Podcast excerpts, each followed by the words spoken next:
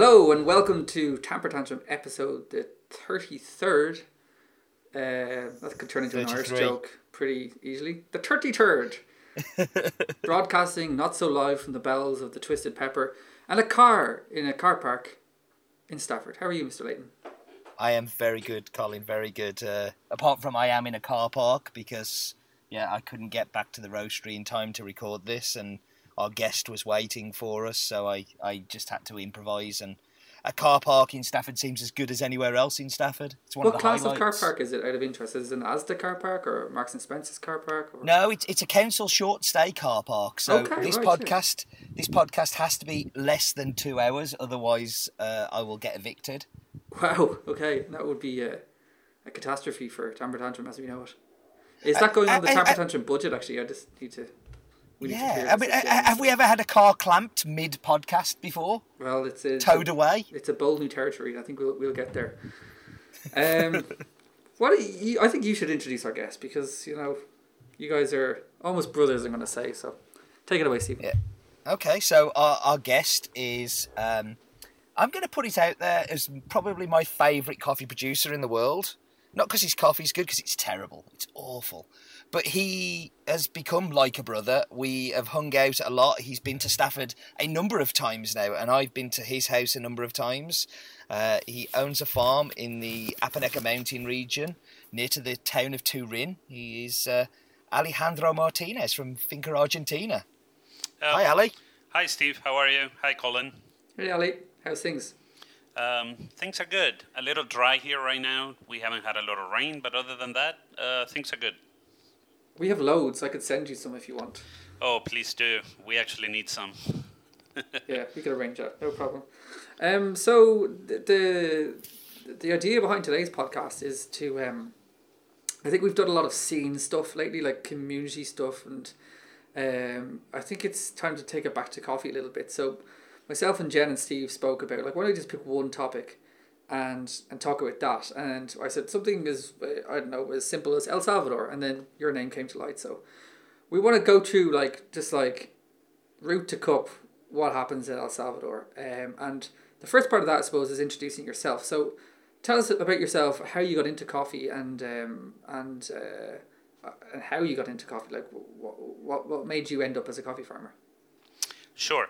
Um, I don't think I have a very different story from a lot of other other uh, young producers in the country. Uh, basically, uh, El Salvador as a country grew uh, with coffee production. Um, just to give you a sense, they started, har- uh, I guess, planting coffee trees back in the eight, 1850s, and um, basically the coffee production grew exponentially um, to be about 90 95% of total exports of the country by the early 1900s. So a lot of people were into coffee in this country. Um, my grandfather got into coffee and bought some farms, and then my father inherited some some of those farms. And um, when I decided to move back to El Salvador in 2007, I, I was actually working in New York for an investment bank and um, decided to move back and took a look at the farm, fell in love with coffee, fell, fell in love with the farm, and I've been doing that ever since. Wow. Um, so how long have you been back farming coffee now? Oh, it's been seven years, eight years, I think. I started in 08, Oh. actually. I moved back in 07 um, and started getting involved with the farm in 2008. Okay.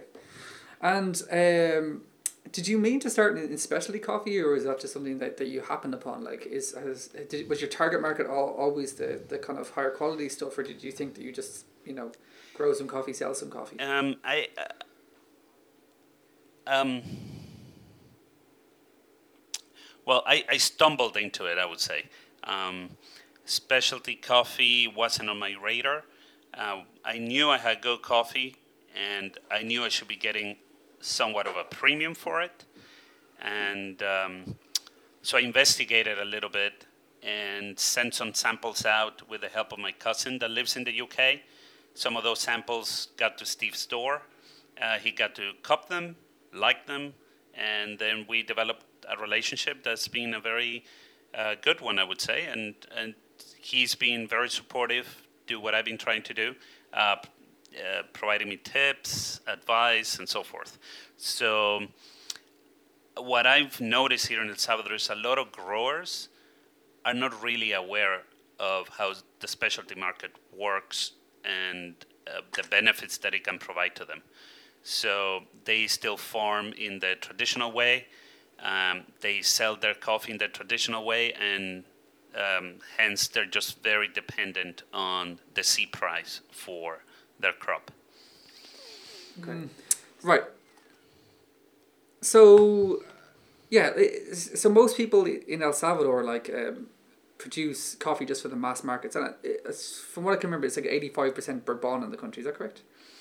Um, not quite. I think we're down to like 65% Bourbon. Um, the country as a whole has about 90, 95% Bourbon Pacas, you know, mix. Uh, and Yeah. I think pure Bourbon is about 65, and then you have 25, 30% of, of Pacas in, in, into the mix. Um, the Pacamara variety that was developed in El Salvador actually is not very widespread, so it's only about three, four, four percent of the of the uh, area that has Pacamara. Yeah. Mhm. And uh, not talking in production, but I'm talking like in actual farmers. Okay, like so actually like producers themselves, the people. What percentage of the people growing coffee do you think are growing specialty coffee? Oh, interesting. Roughly, even like even if you don't know off the top of your head, like what was what's your gut? Is it like ten percent? Is it one percent? Fifty percent? Um, no, I think probably. Well, we have uh, just just so you get a sense is El Salvador has about eighteen thousand farmers, right? And Okay. of those, twenty percent are what you would you would call um, somewhat big farmers or medium sized.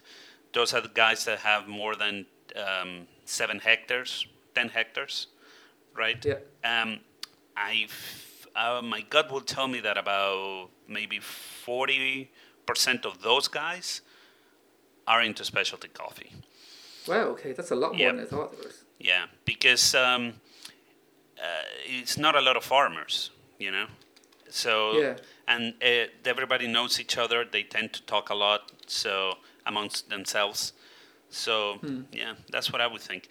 And then there's And is it, it Um, my perception seems to be that there's a lot less small producers, like in, in countries like uh, say Ethiopia, for instance, there's, uh, or even Bolivia. There's you would have people that have a handful of trees, and they would bring it to a washing station and just get some money, and then that's it. It's kind of like part time, as part of their just daily existence. They happen to have some coffee trees, but in El Salvador, it's a lot more cultivation. It seems to be bigger properties, generally wealthier people. Would that be fair to say?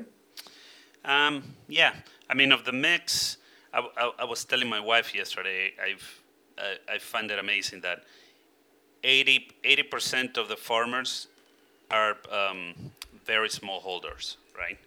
Yeah. Twenty percent have significant amounts of land, call it ten hectares and above, right? And um, and is is your basic 80-20 rule. So those 20% of the farmers actually produce 80% of the coffee in the country. Right? Wow. So um, interesting because the, the smallholders really don't produce that much coffee, only like 20%. Oh, okay, that's interesting. Okay, so let me bring it back right to the beginning. Okay, Yep.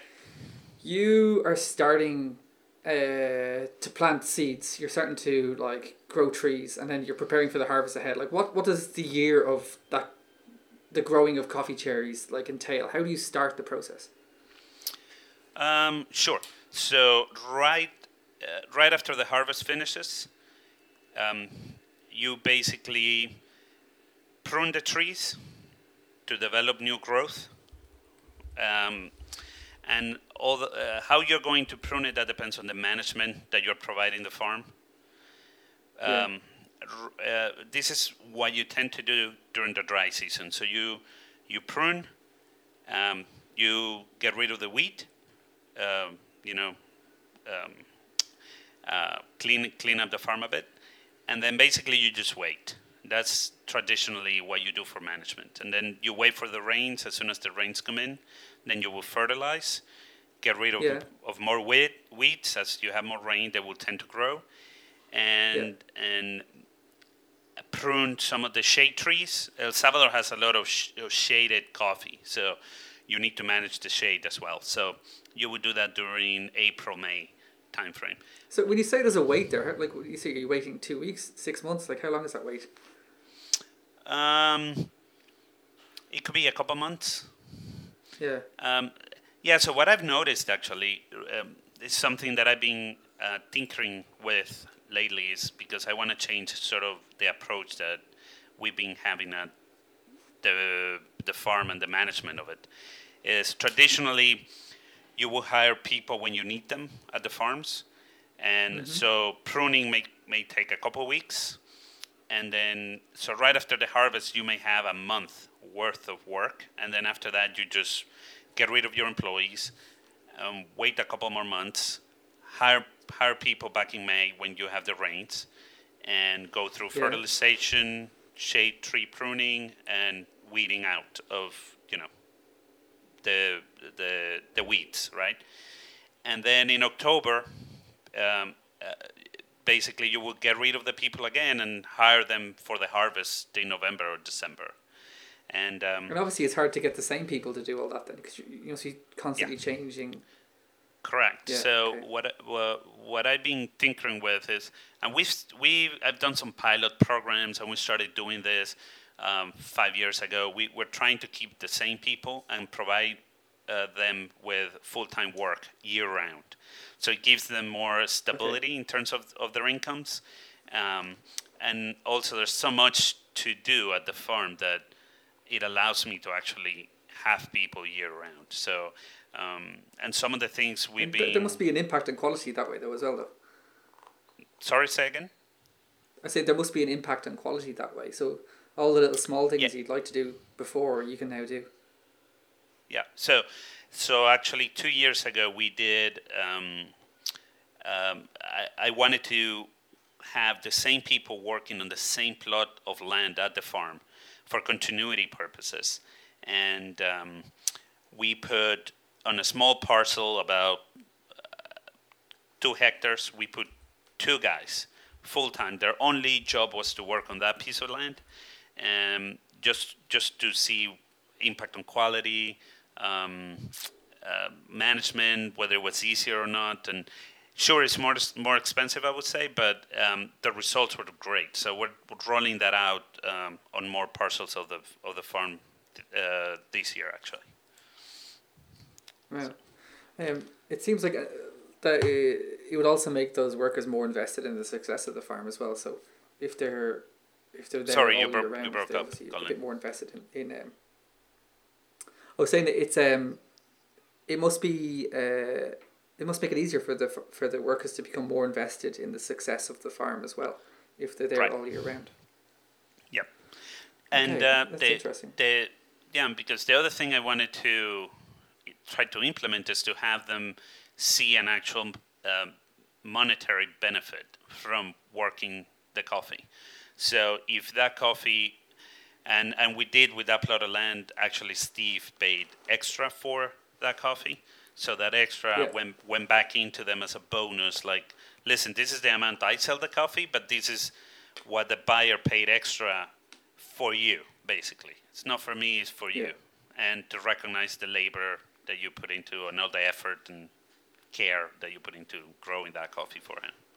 So, Yeah. So obviously you can't um, just plant seeds at the start of the year and then harvest cherries at the end of that year. So there's obviously a, a growing phase. And uh, are Oh. you are you constantly growing new plants to, to harvest in three, four, five, six, seven years, or or how do you work it? Do you just work off the same trees? yeah, so coffee is a perennial, right? So basically, a tree lasts for about 20, 25 years. And you plant at the beginning of the rainy season to make sure that you have rain and whatever you plant takes hold. And from from seed to the field, it takes about some people can do it in six, eight months, maybe if you planted you plant a really small seedling. Uh, other people take up to a year. So you have your nurseries. Um, you take care of the nurseries for eight months, ten months, whatever it may be, and then you put it back into the field. And it takes another year into the field before you start seeing some production from those trees. Okay. And then, so, if we step away from what you do and what specialty uh, does, uh, specialty coffee uh, producers, mm-hmm. if you if you were to walk, you know, down the street to the next or down the valley to the uh, to just a, like a, a regular typical El Salvadorian uh, coffee farmer, okay. what is he doing that's different to what you're doing? Like, what is what is the normal thing to do? Um, normal thing to do. Um, that's that is a tough question because everybody does different things from from what I've noticed, and um, you so you have the farmers that they basically just um, have the farm there. They don't invest a lot of money into the farm. Um, they may fertilize one time or a year. In usually I fertilize three times, right? I know people that fertilize four times. Um, yeah and and and I put significant amounts for not significant but adequate amount of fertilizer. Some people just do it one time. Um, some people just hire um, fewer people to look after the farm. Um, so I don't know. I don't know how to approach your question. Actually, what I would say is that you have the people that actually work the farms, and then you have people. Yeah irrespective of whether they sell specialty or not. These are the people that have a vested interest in their coffee farm, and their management is more proactive and more hands-on. Mm-hmm. And then you have people that um, see coffee either as a hobby or a side business or something that is just there, and they tend to spend as little money as possible. Um, you know, into so the they farm. have a, they have a, like a, a different source of income, and they just happen to own coffee trees, and they come back once a year and harvest. Is that it? Yeah, that's it. Um, you have a lot of people that just inherited the farms, and, they're not really coffee farmers. They're just um, uh, they may be lawyers, doctors, and the farm is just there. You know, um, I know yeah. farmers, and I know farmers that I don't know. They they they may not even go to the farm um, throughout the season. You know they may visit the yeah. farm once a year, and that's a lot, right? Yeah. So compare that to people that are at the farm three, four, five times a week. So it's, it's very yeah. different. I know I know coffee shop owners like that. Steve only visits our coffee shop once a year as well, so he's a bit like that too. The um, the okay, so let's skip forward then to harvesting. Okay, so it comes into the the harvest season, and let's talk about you specifically here. How long is, is your is your harvest season? And is it does it all happen at the same time, or is it very spread out? And uh, how labor intensive is that? Like, t- talk me through what happens. Okay, so um, harvest in the country usually starts in October. Uh, that is for the low altitude farms. So, because the trees are at a lower altitude, they tend to mature quicker, yeah. and they will be harvesting in October. Um, as you move up the mountain, um, the coffee matures more slowly, and the higher you up, the later in the season you will harvest. So the season actually goes from October to end of March, mid-April. I know of wow. Yeah, I know some people that actually have um, uh, farms that are very high up, and they also have varietals that mature slower than Bourbon so they're harvesting in April, you know. Um, wow, that's like that's seven months. Um, yeah, but re- re- remember, is is they may not be the same farmers, you know. So at my farm, yeah, yeah. usually usually the harvesting season is about two months. Yeah. And um, and it's very labor intensive. You need to get about 60, 70 more people in to do the harvest. Wow and you pay them by the amount of coffee that they pick, um, yeah. and and they go through. You go through all the different areas that have the mature cherries, and we may do two or three passes throughout the harvest season. So you will start in one plot, call it, I don't know, put, put one in um, San Jorge. Um, Yeah. so you would do a first pass, and then the people will move around the farm collecting cherries in other areas. And then a month later, you would do a second pass, and then two or th- or two two weeks after that, you would do a final pass and collect all the cherries. So yeah, So you're talking about like the the workers get um get paid by how much cherry they pick. So if you have one worker who picks, let's say, seven kilos of cherries in a given time space, and then you have another worker who picks ten kilos in that same time space, but two of those ten kilos are unripe. Okay, which of those workers is your is your preference? You know what I mean? Like it's there must be a balance. Like if somebody is picking a lot more cherry, but they're making a lot more errors. You got somebody who doesn't make many errors, but doesn't collect as much coffee. Is that is that a constant battle for you? Like are you constantly talking to the workers about not picking unripes? um, I'm going to be honest here. It's not a constant battle for me. Actually, it's a constant battle for my foreman. So I tell I, Yeah. I, I tell my farm manager that um, we need to pick uh, ripe cherries. So we pay a little bit more because it takes more time for them to do that. Um, but he's the one that's on top of them, making sure that they don't pick a lot of greens or, you know, a lot of bad quality coffee and so forth. So Okay. So within that, you have uh, these pickers, and obviously you want to get pickers that you had years before in different harvests. But you have these pickers coming onto the, the farm, and sometimes you'll have new ones. Uh, What what training is involved, and how do you get them to, to adapt to the mindset of what you're trying to do, as opposed to what a, a generic coffee farmer is trying to do? Is that difficult? Is there a lot of training involved, or how do you work that? Um, there is not a lot of training usually. I mean, they they know how to do it, um, and basically it's just being on top of them to make to explain to them what exactly we we need them to pick. You know, um, I know other other farmers they actually pay more if they pick all the uh, what they call the gourmet picking instead of regular picking. Um, but I, I think at the end of the day, it's just being on top of them and explaining to them what, what you want from them. Um, Yeah. yeah, Okay. I guess. So Steve, I'm going to bring you in here a little bit. Yep. So Okay, so you've turned up at Ali's farm. I have a, a Does number it, of times. Does it look different? Okay, so when you get to a farm like Ali's farm or a farm of that ilk, even in other countries, does it look different? When you get there, do you say, can you tell by looking at the place? Like by looking at the workers, the way they're working, the way it's set up, can you tell instantly whether there's a good chance this is going to produce good coffee? I think you definitely get a feel for it. I know that I'll turn up somewhere and like if it's clean and tidy and it's organized, that gives you a pretty good idea that the people that own the farm are paying attention to the small details. Um, you know, so things like you know signs. Uh, if I get to a farm and there's a sign there, one, it's a great photo opportunity to help sell that coffee on the website for us, but also two, it's kind of like it's a little touch. It's nice, and it's like if you go to a restaurant and they've got the little things right. It normally means that the food's going to be pretty amazing. Um, Yeah. I think the other feeling as well is you get into a farm and you have this like, does this feel a nice place to be? And there's lots of farms I've gone on to where I felt not threatened, but just like uneasy. There's a there's a sense that this isn't kind of quite as uh, happy, or the you know the workers may be raised voices, or they may be quite lazy and and you know not doing the the things that they should be doing.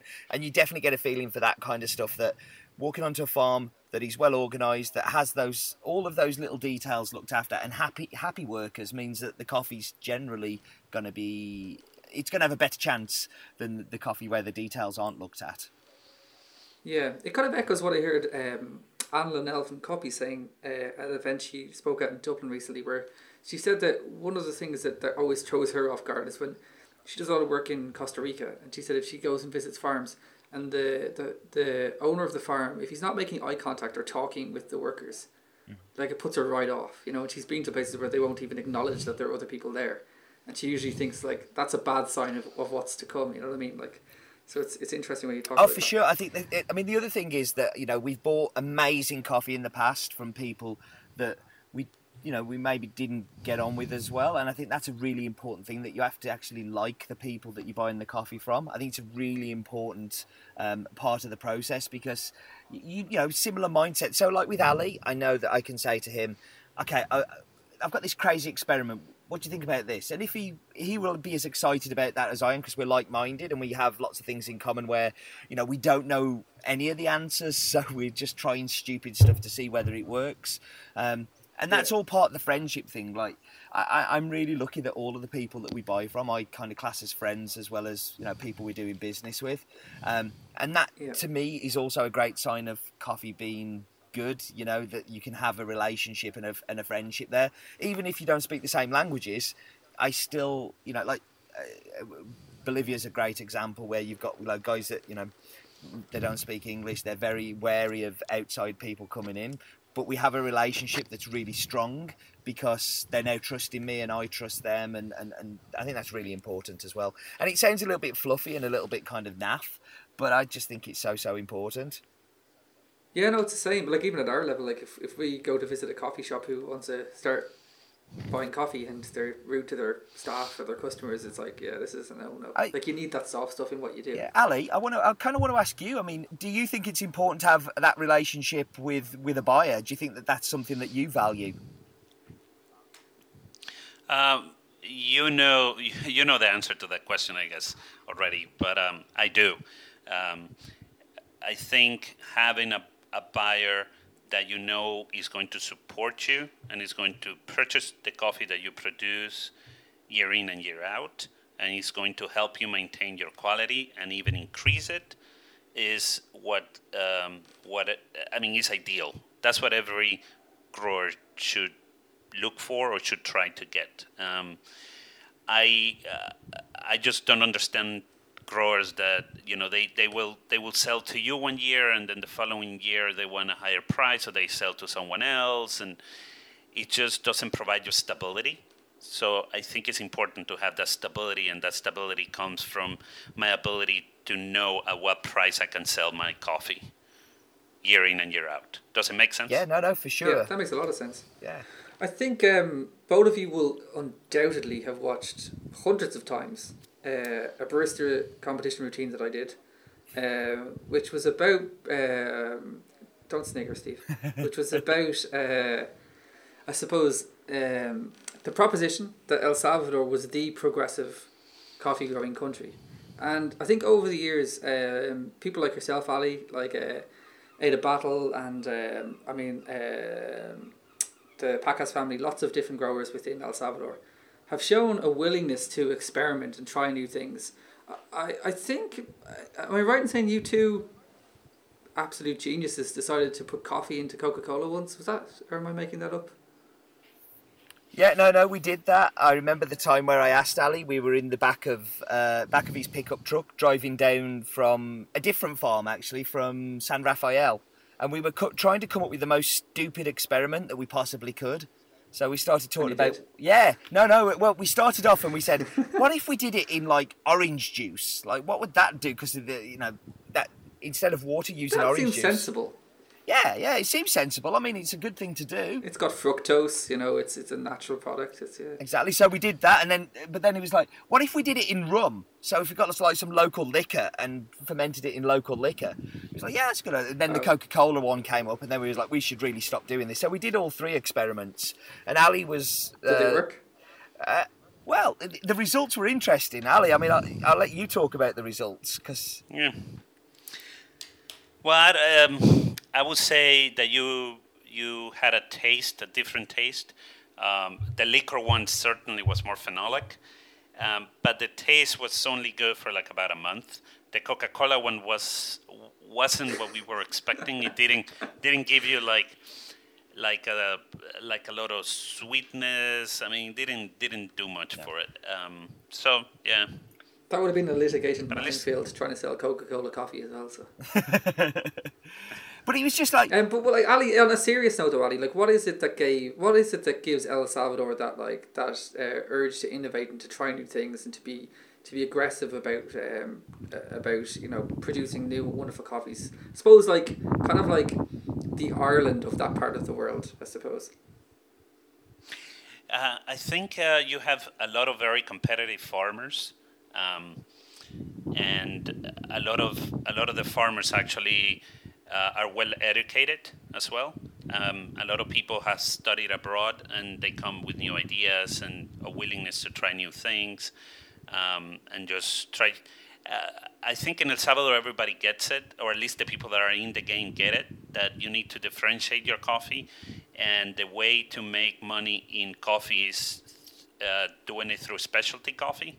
Um, commercial coffee is just very hard um, to to make good returns. So um, I think that's what it is. Can I can I give you my thoughts on that as well, Colin?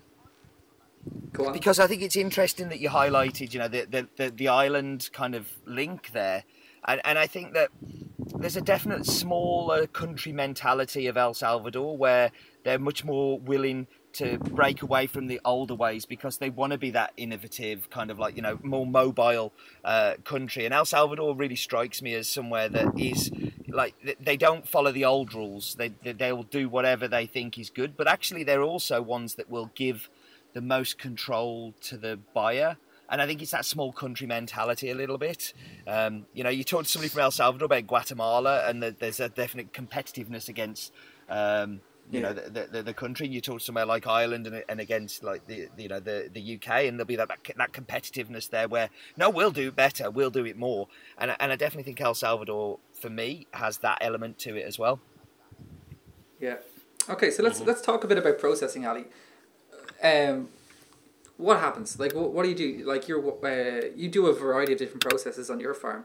Like, how uh, how time consuming is this and how uh, how how dangerous is this? Like uh, my perception at my end is that like that your processing could just you know a half an hour too much here or there and it's completely ruined. Is this is this the truth? Like how much do you do you, how much effort do you put into this and how much do you worry about it? Um, the the processing part well it takes about a month I would say for the coffee to get processed from cherry all the way to uh, to parchment when it's ready just to be hulled and, and prep. Um, maximum a month, I would say. But um, traditionally in El Salvador, they started doing washed coffee, which is just, just a traditional way with a lot of machinery. Um, make sure you depulp the coffee, you ferment it in tanks, you wash it, you dry it in a patio, and then you store it in a warehouse uh, ready to be hulled. So um, nowadays everybody pretty much does either pulp natural, wash, natural process, um, and it does take a little bit more time, and it's it maybe um, maybe time is not the main issue; it's the space at the mill because you need to segregate all these different uh, batches of coffee. And so space is a constraint, and the other constraint that um, the mills have is uh, the organization just to make sure that they don't mess it up. Um, I don't. Uh, a, a, lot of people. I, I, personally don't think that coffee can be easily ruined. I think it it it it takes it takes a lot of effort to actually ruin it in the process. Um, so that that's just my take of it. Um, you can spend um, a lot of time and be very cautious and you know take good care of your coffee. But I think in general, every every mill that I visited here, everybody knows how to do their stuff. I mean, they're very good at what they do, and they've been doing it for such a long time that you know it's it's just reasonable to get that. Okay, I, I, I don't know. I want to ask you something. I hope I answered the question. Yeah, no, I think no, you did. Good, I think that was good. It was it, yeah. it was great.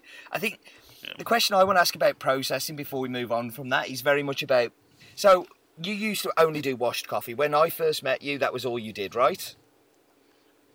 Correct. And then some guy who doesn't know anything about processing and doesn't know anything about El Salvador or coffee farming comes along and says, "Yeah, can you do me some pulp natural and natural?" Um, how like how do you kind of learn to then go, "Yeah, okay," and then I remember your first natural you did was like phenomenal, like it was amazing, and it was just like how how did you learn that? Do you go and buy a book from the local shop and go and like kind of read about it, or do you go and ask your neighbour, or how, how do you do that? Um, well, let, us talk about that specific case, right? Because I, re- I remember I got an email from you. It's like, oh, I want um, 20 bags processed natural and 20 bags uh, pulp natural. Can you do it? And I'm like, gee, I, I, I don't even know what this is, right? so I went, I went over to the mill and I asked the guy in charge of the whole production, the process, the operations guy, and I'm like, hey, listen, this guy is asking me for these pulp natural. Do you know what this is? And he's like, oh yeah, yeah. You just depulp it and throw it in the patio. That's it. Yeah, but it, it can get very sticky, so it's kind of tricky. You have to be turning it, turning it more. Oh, okay. And then, and what is natural coffee? And he's like, oh no, that just you just drop it on the patio. It's just like it comes from the farm. And ori- uh, the first time that I asked for this at the mill, they didn't want to do it, and basically it's because they they had all these misconceptions about nat- uh, especially for natural process, because all the greens that you get from the farms, because they're too hard, they cannot be depulped, so they're basically dried naturally, and that's the perception that they have that the bad coffee the okay. crappy coffee is the, the natural coffee. So when I brought in ripe cherries, really nice, and they put on the patios, they thought I was crazy. But no, it turned out great. And after that, at, at, at the mill that we were wor- uh, working with at the time, it changed their minds and they started doing more natural coffees and so forth. Yeah. Yeah, it seems to be that one country where you can, like you say there, that oh now everybody's doing you know natural pulp, natural washed but like outside of El Salvador, that's not necessarily true. Like I've seen like one natural Kenyan in my time, and I wasn't a huge fan of it. And um, like other countries don't seem to be doing that, but it's El Salvador seems to have that that range.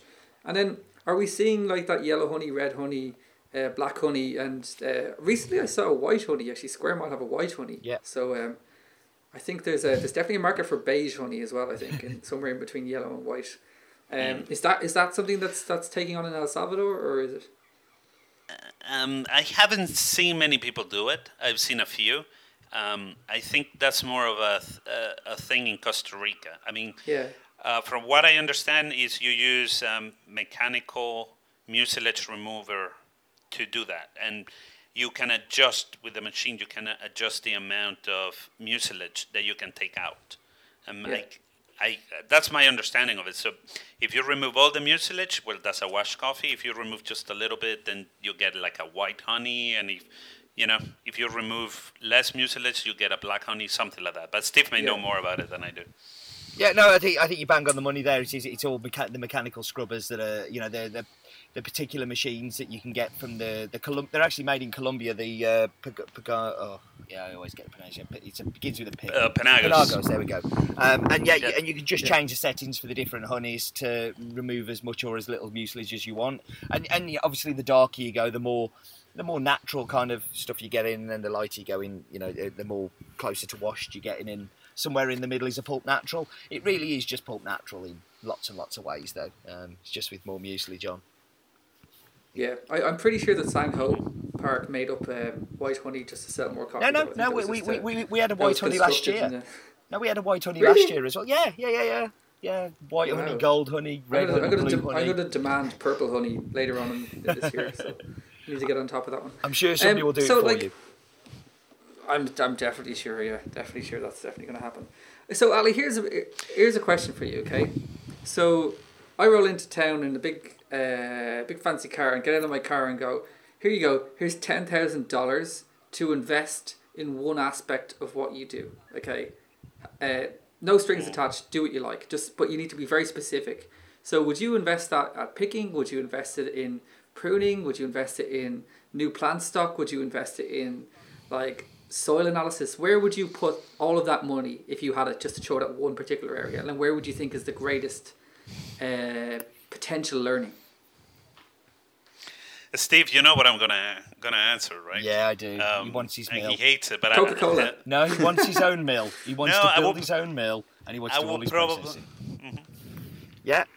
Yep. I will probably I will probably buy a depulper. Yeah. Uh, a mini eco mill uh, is about seven thousand bucks, right? So you can uh, for the amount of coffee that we get at the farm, we can just process it on site and that's a project that I have, and I'm eventually I hope I get to do it in three, four years down the road. But the whole idea is to process everything on site, and I feel that at the altitude that we are, the temperatures that we are, is going to be a slower drying time for the coffee, and it's going to produce better coffee than when you send it down to the mill. So that that's something that you need to get from El Salvador is every country is unique and every country is different because of their own, um, I guess, um, the, their own factors, right? Climate and populations, whatever it may be. So El Salvador, all the coffee is grown up in the mountains, and there's not a lot of water in the mountains. However, there's a lot of water in the down in the valleys. So most of the coffee is centralized at these processing stations that are at 700 meters above sea level, like down in the valley, and they tend to process 30,000, 40,000 bags a year. You know, uh, some are wow. big, some are small. So basically, which is very different from other places. Like if you go to um, Nicaragua, for example, they do the uh, the wet process, which is basically the depulping and fermentation and washing at the farms, but they do the drying somewhere else. So they ship the coffee to a drying station.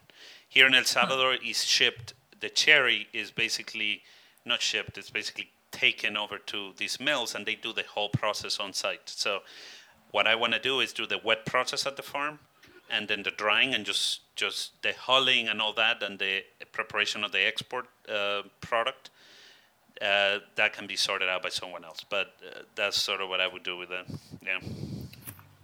Keeping on that innovation kind of theme that going on there, but so El Salvador, you know, I, I think pretty much you know, was the first to do a lot more of the varietal kind of work. So you, you didn't see so much kind of varietal separation. You've got uh, places like James Hill doing all of the different processing types, so always innovating. What's the next thing? What's what do you think El Salvador is going to do next for you know the, the next big innovation um, for coffee?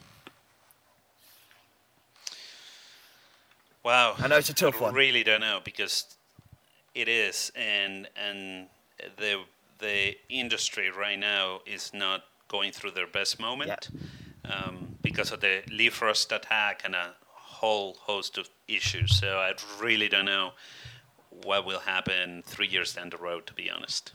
Uh, keeping on that um, leaf rust yeah. theme, theme, then, because I'll give you an easy one to answer. What what changes have there been um, since the leaf rust? So you know, like, have you seen a, a, change in varietals? Have you seen people going for the more hardier varietals? Because it really hurt El Salvador because of that whole bourbon and, you know, 70% of the plant stock being bourbon right. and particularly susceptible. So have you seen a lot of change with that? Um, how about this? Uh, let me give some perspective as to what happened so listeners understand sort of where this is coming yeah. from. Does that make sense? Yes, no, that would be good. And then I'll answer your question. Okay, so I think it was October of 2012, pretty much, where we had a leaf rust outbreak. Now, in and of itself, that's not unique. I mean, we've always had rust. But the thing is that um, the rust strain that we had was more aggressive. So it moved up to higher altitude and actually it attacked uh, not only the old plants but also younger plants. Um, and usually, where back in the days, rust used to stay below thousand meters. Um, with that attack, it went up all, all the way up to 1,500, 1,600 meters. And keep in mind that the fungi, fungi is um, dependable on temperature. So I guess we had higher temperatures, and that allowed the fungi to migrate upwards, up up the mountain. Um, it was estimated that by the end of the harvest season, 75% of all coffee plants were infected. And what was the impact that that caused? Basically, the following year, because this happened in October, so pretty much the 2012 2013 harvest was already there. It affected quality a bit, but the big impact came the following year in 2013 2014 harvest, and that harvest dropped by 60% and basically El Salvador just managed to produce 430,000 bags of coffee. That was it. Um, and keep this in mind when I tell you this, is consider that in 1940, the country actually produced twice as much coffee with half the land in cultivation that it did in 2013 2014 Wow. right so the impact that rust had was significant. And then there's another aspect that people don't think about but it's the social impact. So we're talking about a drop in production basically of half a million to a million bags think eh, because you know uh, yields change year by year but pretty much that's kind of what it is. And because you pay your pickers by the amount of coffee that they pick you're i mean is half a million bags less for them to pick which is equivalent to 15 million to maybe 30 million dollars less in wages for employees right? And all that lack of money basically uh, at least that's my my pers- uh, perspective is it has led to a lot of social unrest and crime and you've seen that in this year that crime has actually spiked. Um, and all that crime it just makes it unsafe for you to work at the farm and do all the things you want to do it, it just makes it more complicated um, Okay. the other the other aspect is that the attack of the rust basically has reduced the land that is devoted to coffee. So some people I've seen different numbers, but um, some some people say it's been like a 15 to 20 percent drop in um, um, uh, coffee coffee devoted to uh, land to coffee cultivation.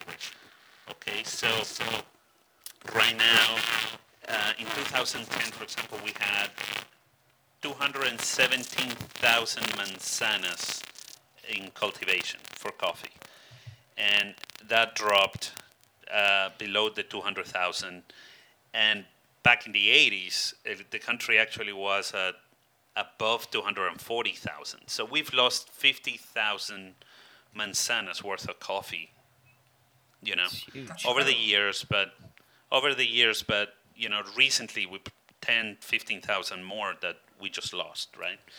Um, so I think um, a lot of people are struggling trying to figure out what to do. Um, the government is also struggling. So um, have we gotten any help from them? They've tried, but it, I think it hasn't been enough. So this year, for example, they gave away seven million coffee trees or coffee seedlings for everybody to plant. But when you think about it, 7 million out of the to- total population, that's about 1%, which is negligible, right? It's, It doesn't mean anything. Um, the other thing that they've done, actually, and they gave me a lot of product the other day, but uh, they've been giving away fungicide so people can actually uh, treat the coffee trees for rust. Um, but even though the product may be free, I don't think is very effective for a, a few reasons. Is, is if you have if you have a, a coffee farm that is um, infected with rust and you don't have a high yield, the labor cost per um, quintal or whatever measure of output you want to consider for the coffee, right? But the cost is going to be so high for that labor that a lot of people don't want to actually do it, you know? Yeah. So uh, I estimated that if you have two quintales per manzana, which was about the the output on the worst uh, harvest season we've had, the, the one that I was telling you about of 460,000 bags, 430,000 bags, yeah. But um, basically, the the cost would be about twenty dollars, twenty dollars per quintal or so. You know. Yeah. Yeah. So when you whe- when you have such a high cost and it just and the coffee prices are so low, it just doesn't incentivize the average producer to go and use that product on the farm. It actually maybe it incentivizes them to sell that product and get a profit out of something that they got for free. I don't know. Yeah. So, ju- um, just as a, pr- uh, uh, uh, just to pause for one second. Um, for those that don't understand, so a manzana is about uh, it's one point seven acres. Is that correct? 0.7 acres, uh, 0.7 hectares. Yeah. Yeah, and uh, uh, and then it's um, like what do you break that down into, and how many coffee bags would that generally produce? Like, so how would you? Uh, there's actually there's an excellent post on this on the Barista the Barista Guild of Europe's website that Dale Harris Mhm. did, but just for those listening, um, how would you like how, how much coffee should a manzana produce? Um, ideally, it should be above 15 quintales. So one quintal is 100 pounds, but it should be above 15 quintales. Um, but it, a lot of it depends on, on the land um, Yeah. and the location. Like I know farms that they produce 40, 35 quintales per manzana, easy, no problem. Yeah. Um, I produce if, if I'm at 25, 30, I'm super happy. Now the the country of El Salvador, the yields of quintales per manzana has have also been decreasing. Um, back in the 60s, 1960s, it used to be the uh, El Salvador had the highest yield in Central America, right? I think it was 17 quintales per manzana. And right now we're like a five, four or five or something like that. It's just so depressing. incredible. So, yeah. Wow. So this year, this, this harvest that just passed, I think we saw quite an increase. I think it was a 30% increase in output, but Yeah. uh, as a, the, coun- the country as a whole, but it came from such a slow amount to begin with that it's not that much. I mean, the it was 600,000 bags, I think it was the output for last season. And when you think about it, is uh, to put it in perspective, is the whole uh, the output of the whole country is the internal consumption of Honduras. Right, Honduras, I think, is about seven million, six, five, five or six million, something like that. And internally, they leave about six hundred thousand bags for internal consumption, and that's what the whole country of El Salvador is producing now as a whole. So, depressing. Yeah. Very. So it is. It's really depressing, and, and it makes me really sad because El Salvador is So going- one of my favourite producing countries. It's it's it's really sad to see the way that it's it, it's going. I mean, what's the future? What, what do you see there being a future for coffee in El Salvador, like in five, ten, twenty years?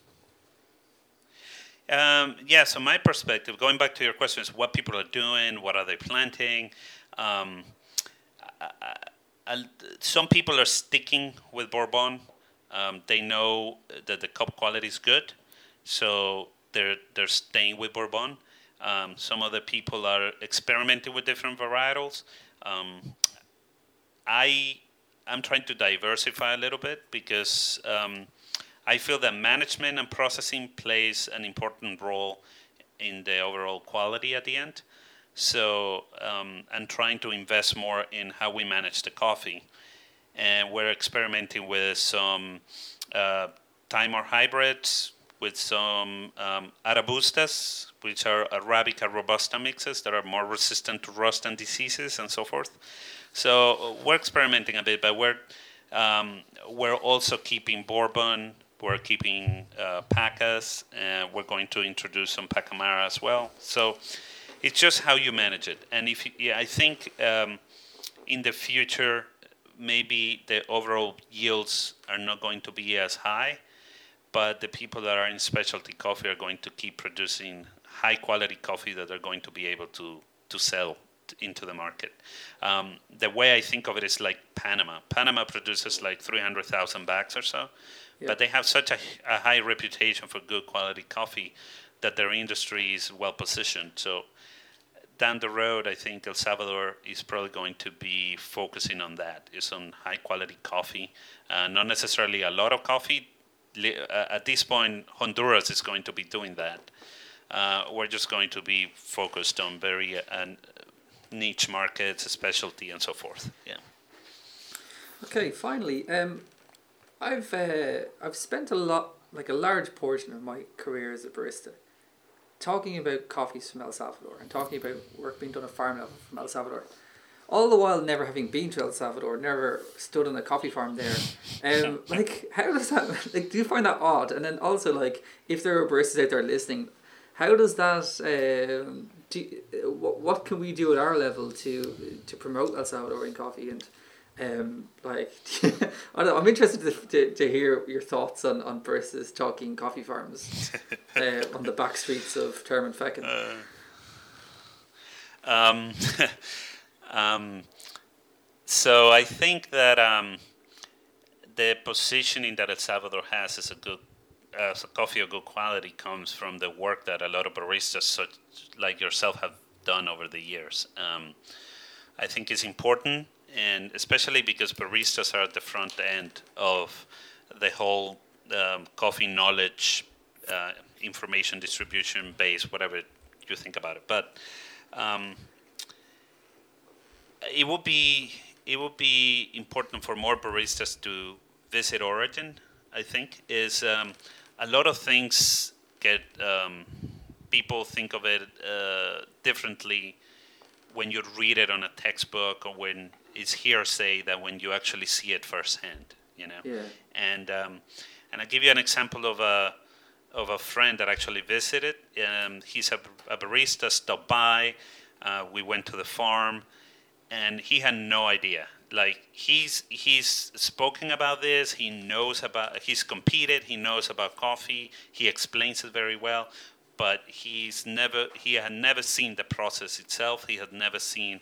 Um, what it means to grow coffee. So I think um, it's important for baristas to go to Origin, hear the stories firsthand from the growers, um, get a feel for uh, coffee farming, which is very different from what you read actually. So um, that, that that would be my recommendation. It just makes them more informed. I think, um, and I know uh, the Barista Guild in the U.S. does a lot of that of origin trips, and I think those are very important in general.